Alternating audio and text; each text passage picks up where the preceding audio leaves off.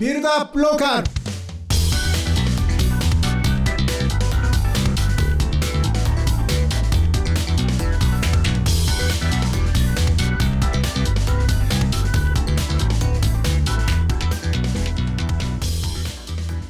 ビルドアップローカル。番組ナビゲーターの常田幸永です。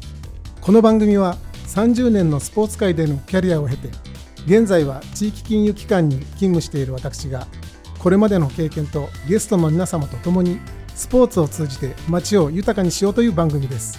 さて今月のゲストは東洋大学健康スポーツ科学部健康スポーツ科学科の講師を務められている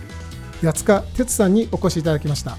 八塚さんどうぞよろしくお願いいたしますよろしくお願いします。えーそれでは早速なんですが、えー私の方からですね、えー八塚さんのプロフィールを簡単にご説明したいと思います。お生まれなんですが、1972年、えーということで、えー埼玉県のご出身ということですね。えーでその後、おまあ、大学をですね、えー卒業されて、サラリーマンとして勤務しながら、サッカーを続けられてきたはいということですね。はい。で、えー2005年に行政書士事務所を開業されて、独立してスポーツを法律から支援することを始められました。はい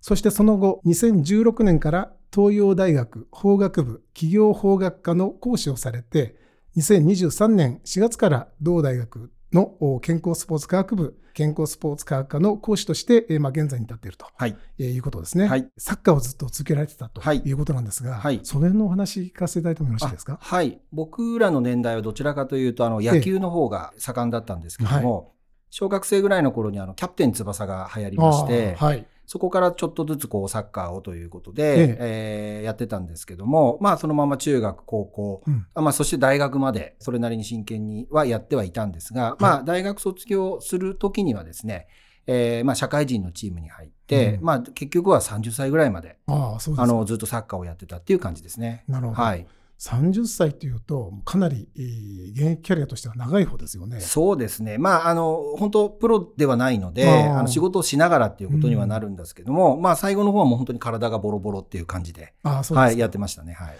何かそのキャリアの中で、えーこんな大会を勝ったとか、はい。そういったようなあの思い出というのはあるんでしょうか？えーっと、一応持ってるタイトルで言うと、高校の時に、あの、国体で、うんえー優勝したりとか、すごい。あとは選手権で、えー準優勝だったりとか、ええ。あと社会人になっても、あの、一応国体で東京都の選抜ということで、確か大阪の国体でしたから、はい。はい、それでも優勝させていただきました。なるほど。はい。あのそのようなキャリアを持ちながら、はい。あプロフェッショナルな道には行かなかった。えっと、なんか昔からですね、あんまりこう、指導者とか、ええそっちの方には、あの、ええ。興味はなくてですね、ええ。あの、それこそ28歳、9歳ぐらいうんの頃も、あと1、2年ぐらいかなと思った時に、はい何かこう、サッカーとかスポーツとは真反対のことをやりたいなっていう気持ちはずっとあったので、えそれであの、先ほどご紹介いただいた、ちょっと資格でも取ってみようかなっていうのうんが、はい、あの、その時の気持ちでしたね。えああはいそうですか。その行政書士の,、ね、あの資格ということで、はいあのお話出ましたけども、30までこうサッカーを続けられて、はいでその後、資格を取ったはい。大きな一番きっかけっていうのは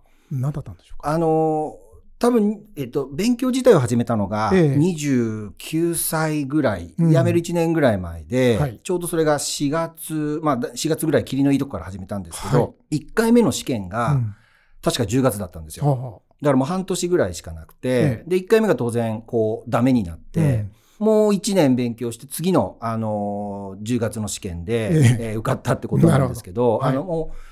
もうとにかくこう、なんか、スポーツじゃなく、まあ反対の、うん例えば法律とか、うんそういうところのなんかこう、資格というか分野でなんか頑張りたいなっていう思いがあってですね、ええあの、29歳から勉強して2回目で受かったっていうあ、そうなんですね。はい、そんな流れですね。なるほどはい。わかりました。で、あの、聞くところによるとですね、その後、資格をお取りになって、えー専門家集団によるこうスポーツマネジメント組織、はい。えーレジスタっはい。てよろしいんですかね、はい。を立ち上げられて、はいそのまあ代表に就任されていますと。はい。で、まあ、このレジスタというのは、はいあのまあ、スポーツマネジメントのまあ組織っていうことなんですけども、はい。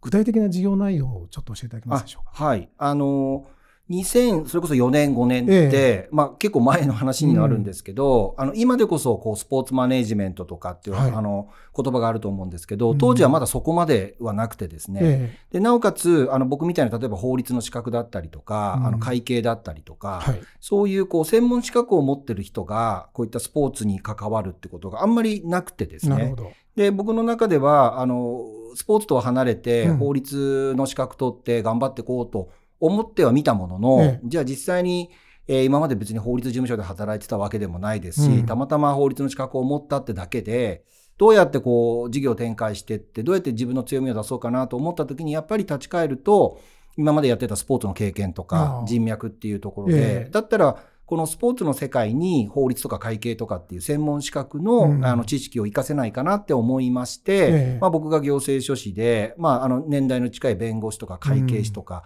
弁理士とか、ええ。そのあたりにえー声をかけてですね、うん。あのそういったスポーツの世界の中に、えー法律や会計の知識をっていうことで、ええ。そういったレジスタという団体をまあ立ち上げたっていう流れになりますね。なるほど。はい、当時はこうパイオニア的な立ち上げ存在というか、そうですね。はいはい。印象を向けますね。多分2003年4年あたりって、まあ法律とスポーツっていうと多分多くは事故怪我をした時のはい。損害賠償だったりとか、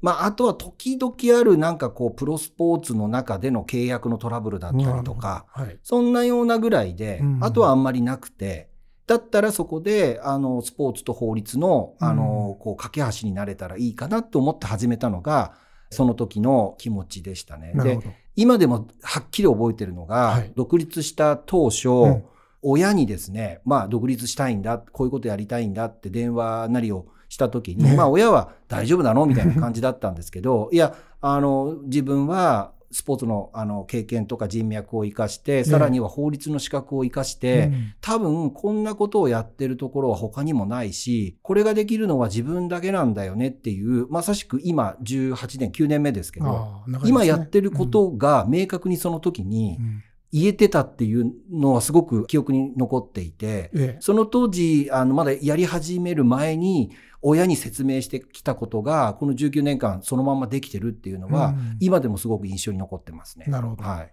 ありがとうございます。まあ、レジスタあーのその業務領域っていうことなんですけども、はいえーまあ、スポーツと、まあ、契約っていうのはあのつきものなんですけども、やはりクライアントはあースポーツ選手がやっぱり結構多かったんですか？えっ、と、スポーツ選手というよりは、ええ。スポーツ団体のが多かったですね。あああそうですか。のそれこそ J リーグのチームだったりとか、あの、バスケットのチームだったりとかっていう、はい。そっちの方が多かったですね。あそうですか。はい。あのレジスタも立ち上げられまして、で地域総合型のスポーツクラブ、こういったように関係する、まあ、非営利のはい。法人の研究を、まあ、ずっとされてたっていうことをおはい聞きしてるんですけども、でそこであの2008年ですかね、はい。あのリーマンショック、はいこれをきっかけに、まあ、財政難に陥った2つのクラブ、はい。これを救済に携わったっていう、はいこんなエピソードがあるとはい。いうふうにお聞きしておりますけども、はい。これ、当時、一体どんなような状況だったんですか？はい。あの、ちょっと、あの、時間を遡ると、ええ2000年に、当時でいう文部科学省、今でいうとスポーツ庁ですけども、はい。い、わゆる総合型地域スポーツクラブという、その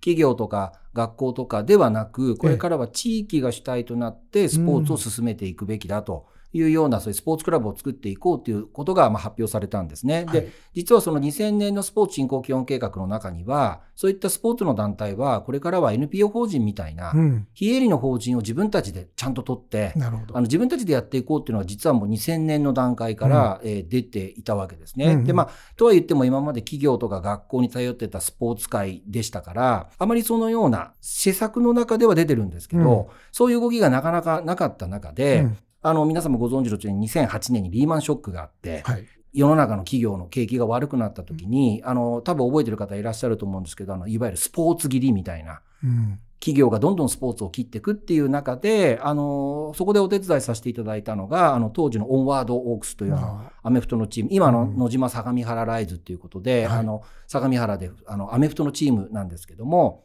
これも確か新聞記事にも載ったと思うんですが、えーいわゆるその支援企業であったオンワークス、オンワードと、あと、あの、もう一個あったのが、あの、西武プリンスラビッツというアイスホッケーのチームだったんですけど、あの、確か同日にですね、うん。来年ではやりませんと。うん。まあいうようなあのことがあって、まあ知人をきっかけに、このおアメフトの方の代表とお会いすることになって、えーどうにかこれを地域に根付かせてやっていきたいというような相談があった中で、では、あの NPO 法人を取って、うんえー自分たちでえー会社を作って、そして地域に根根付くような形でやっていきましょうっていうようなアドバイスと、あとは法人設立と、っていうことをやらせていただいたのが、うんまず2008年。はいでまあ、実質は2009年のうんうん3月ですね。2008年の12月にその発表があって、はい。実質、えー相模原ライズがスタートしたのが翌年の2009年の確か3月だったと思いますね。はい。なるほど。オアドークスのいわゆる救済。まあそうですね。うんあの、まあ、救済というよりも、まあ、これからクラブとして立て直しって立て直しですね。うんはい。今までは要は企業から支援が多かったものを、んこれからは地域に根付いてっていう、うんそういったクラブ形態になっていったっていう話ですね。なるほど。はい。わかりました。あともう一つの事例なんですけども、はいバスケットボールチームですかね。はい。えレラカムイ北海道、はい何か救済というか、はいあの立て直しというか、はい。それにもあの携われたっていうことをお聞きしますね。そうですね。これは今度は2011年になるんですけども、まあ2011年ってあのとちょうどあの震災があった時だと思うんですが、ええ。ええ当然リーマンショック以降ですね、なかなか企業の景気がこう立ち行かないってなった時に、あの当時、あのレラカムイ北海道というあのバスケットのえープロチームが北海道にあったんですが、やはりこちらもこう経営がよろしくないと。あで、あの、赤字も続いた中で、あの、いわゆるバスケットボール協会、リーグの方から、要は脱退をこう命じられたと。あなるほど。でももう選手とかチームとか、あの、地域とかサポーターの方いらっしゃるので、これを受け入れるための新しい受け皿をうん。作らなきゃいけないというような話がありまして、当初はなんか、僕はその時はまだ関わってないんですが、はいまた株式会社を作ってみたいなことでやろうとはしてたみたいなんですけど、まあ当然その震災もあって景気が良くなくて、株式会社でダメだったものをまた株式会社なのかみたいな話もあったらしくてですね、はい。どうにかして違う形で地域に根付いたような形でできないかっていうことで、まあ僕のところに相談がありまして。あの、それこそじゃあ非営利の形で、あの、当時よく言ってたのが、あの、スペインのバルセロナのソシうん。はオ制度みたいな形のものをやったらどうかということを提案させていただいて、実際にはあの一般社団法人という非営利の法人を作らせていただいて、うん。2011年、11、12シーズンですかね。えそこから一般社団法人っていう非営利の形でのプロバスケットボールチームがスタートしたといいうようなところのあのお手伝いをさせていただいたということになりますね。あなるほど、はい今のバルセロナのソシオという、はいあの言葉が出ましたけれども、これソシオというのは会員制という意味でそうですねよろしいでしょう。かね。た確かあのいわゆるスペインではいわゆる仲間仲間。っっていう制度、要はどっかの企業がどっかの誰かがじゃなくて、ええ。みんなが力を貸して、うん。クラブを運営していこうっていう制度が、まあ、ソシオ制度っていう話ですね。あそうなんですね。はい。あの今お話をお伺いしましたが、えー、とオーバードークスとそれからレラカムイ北海道ですね、本当にこの時期、企業スポーツから地域スポーツへのこう転換期ということがまあ言えるかと思うんですけども、非営利のお話ということで今お聞きしましたが、それがまあ発展というか、膨らんで、まあ、J リーグのクラブもうん。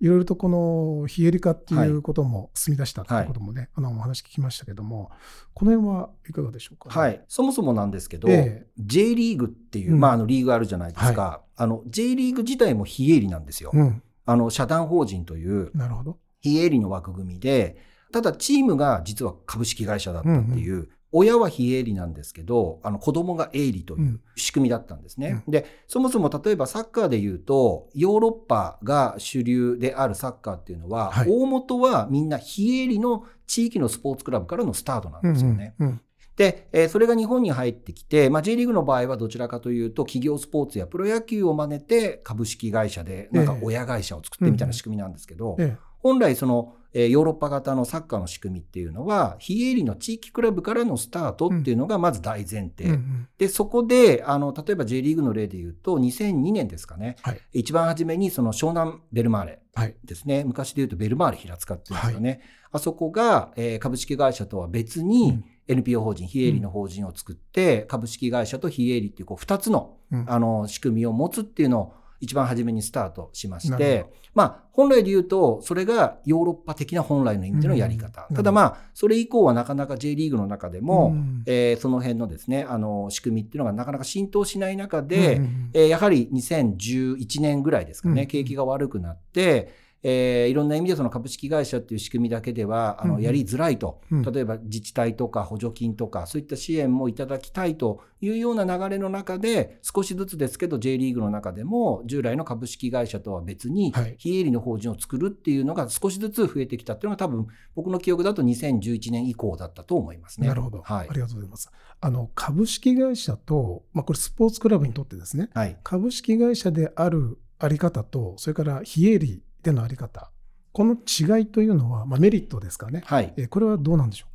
多分皆さん非営利っていうと、うん。お金儲けちゃいけないとか、はい。ボランティアとかってイメージあるんですけどね。あの非営利っていうのは全くそういうことではなくて、当然お金もらっていいし利益も出していいし、はい。あくまでもその利益を誰かで山分けせずに来年の事業にそのまま繰り越せばこれ非営利っていう仕組みになるんですね、うんだから J リーグも非営利なんです。あの B リーグも非営利だしもっと言っちゃえばプロ野球も非営利、うん。それは別に稼いじゃいけないではなく稼いだ出た利益を翌事業費にまたそのまま繰り越すっていうのが非営利っていう仕組みになるんですね、はい。で一方で営利っていうのはその稼いだ出た利益を何人かで山分けするうん。まあ、これの代表的なのが株式会社なんですけど、だから株式会社には利益配当、うん株主配当っていうのがあるんですけども、あの配当をするっていう行為が営利っていうことになるわけなんですね。で、あの、結局、なぜ非営利というものを推奨させていただいたかっていうと、は要は営利っていうのは、極論言えば株主が儲からないと続かない仕組み。うんうん。あの、儲からない会社にお金をと出資はしませんし、ええ。これ以上儲からなくなったらもう誰かに売っちゃえ、みたいな形になるのが、営利っていう、まあ、株式会社の宿命なんですけども、じゃあ J リーグとか、まあ、他の B リーグのクラブもそうなんですが、じゃあ、景気が良くない、あの、成績が良くないからもうこれ売っ払っちゃえ、みたいなことがですね、はい。今までえ日本ではちょこちょこあったわけですよね。うん。だからこそあのチームが急に潰れるみたいなことがある中で、はい。そうではなくて、多少こう景気が悪くなっても、成績がこう上下行ってもですね、ええ。みんなで支えて、うん。みんなでお金出して、えー支えようよっていうのが、やっぱりそもそものヨーロッパのスポーツの原点だったので、うんじゃあその2008年とか9年以降、日本の経済の景気も良くない中で、はいだったらヨーロッパのようにみんなで支える仕組みをやってみたらどうですかっていうのが、まあ僕の一番の考え方というか、うんまあ提案。それがまあうん J リーグなんかでいくつか採用していただいたっていうのが一番初めの流れかなと思いますね。なるほどですね、はい。ありがとうございます。これまでたくさんのスポーツクラブ、あのチームと接点を持ちながら、はい。まあ本当にいろんなご対応のまあ経験をお持ちなんですけども、はいまあちなみになんですけども、まあ、非営利というあの方向性がまあまずあって、はい。まあ、今のその非営利という、まあ、現在地というか、立ち位置というか、その考えというのは、今でもこう推奨されているんでしょうか？えっ、と、それこそ昔ほどええ、すべてが非営利がいいとは当然思っていなくて、はいやっぱりこの15年、うん17、8年やっていく中で、えそのヨーロッパのようにっていうことの理想はあるんですが、はい。やっぱりその歴史や風習や法律の制度が違う中えで、えすべてが同じものではあの当然できなえいと。うんじゃかといって従来型のあの企業に頼る、親会社に頼るっていうような仕組みも当然これ日本では続かないっていうことの中で、だからこそ僕は両方持つべき。なるほど。株式会社と両両方。非営利、あの先ほど言ったあの湘南ベルマーレだったりとか、あと今 J リーグのクラブなんかでも僕が調べた限りだと約半分のクラブがはい。株式会社とは別に非営利の法人を持ってるっていう現状ですので、はい。この両方を持ってあの両方のメリットを生かすっていう仕組みが僕は一番ベストじゃないかなと思ってます。なるほど。はい。その両方、今実現されている何かいい事例というか、えーチームはございますか？とそれこそあの一番初めに出てきた湘南ベルマーレもそうですし、まあ、はい。はい J リーグの中で多分、まあ、なんとなくインパクトが大きいのは例えばセレッソ大阪だったうん。りとか、はい。あと最近で言うとあのそれこそ東京ベルディさんと、ええ。ベルディクラブとかですね、すごくうまい形でやってるのかなと思いますね。なるほど。はい、ヨーロッパに目を向けてみますと、はいおまあ、例えばドイツのブンデスリーガとか、はいまあこの辺のなんか事例ってありますでしょうか？あのそもそも J リーグが、うんあのヨーロッパ特にドイツの仕組みをはい参考にしてると言われてるんですが、はい。実はドイツのいわゆるブンデスリーガサッカーの仕組みっていうのは、うんええ先ほど言ったようにもともとは非営利うんうんうんの法人なんですね。はい。えーブンデスリーガも90年入る頃までは基本的には非営利の法人がうん。クラブの母体でした。うんうん。だけども90年代入ってあのヨーロッパのサッカーがこう商業化する中で、え例えばイングランドとか他のえー国がですね、まあ、株式会社という仕組みを使ってお金集めて、うんはどんどん強くなっていく中でえうんうん。ドイツでも営利という仕組みをうまく使ってお金をこう持ってこなきゃねっていう議論になった時に、ええ。じゃあその非営利というクラブの中かうん。らトップチームだけをくり抜いて株式会社化しよう。ええ。その代わり株式会社は勝手に動くんじゃなくて、ええ。株式会社への議決権の50プラス1、まあ、簡単に言えば51%以上は必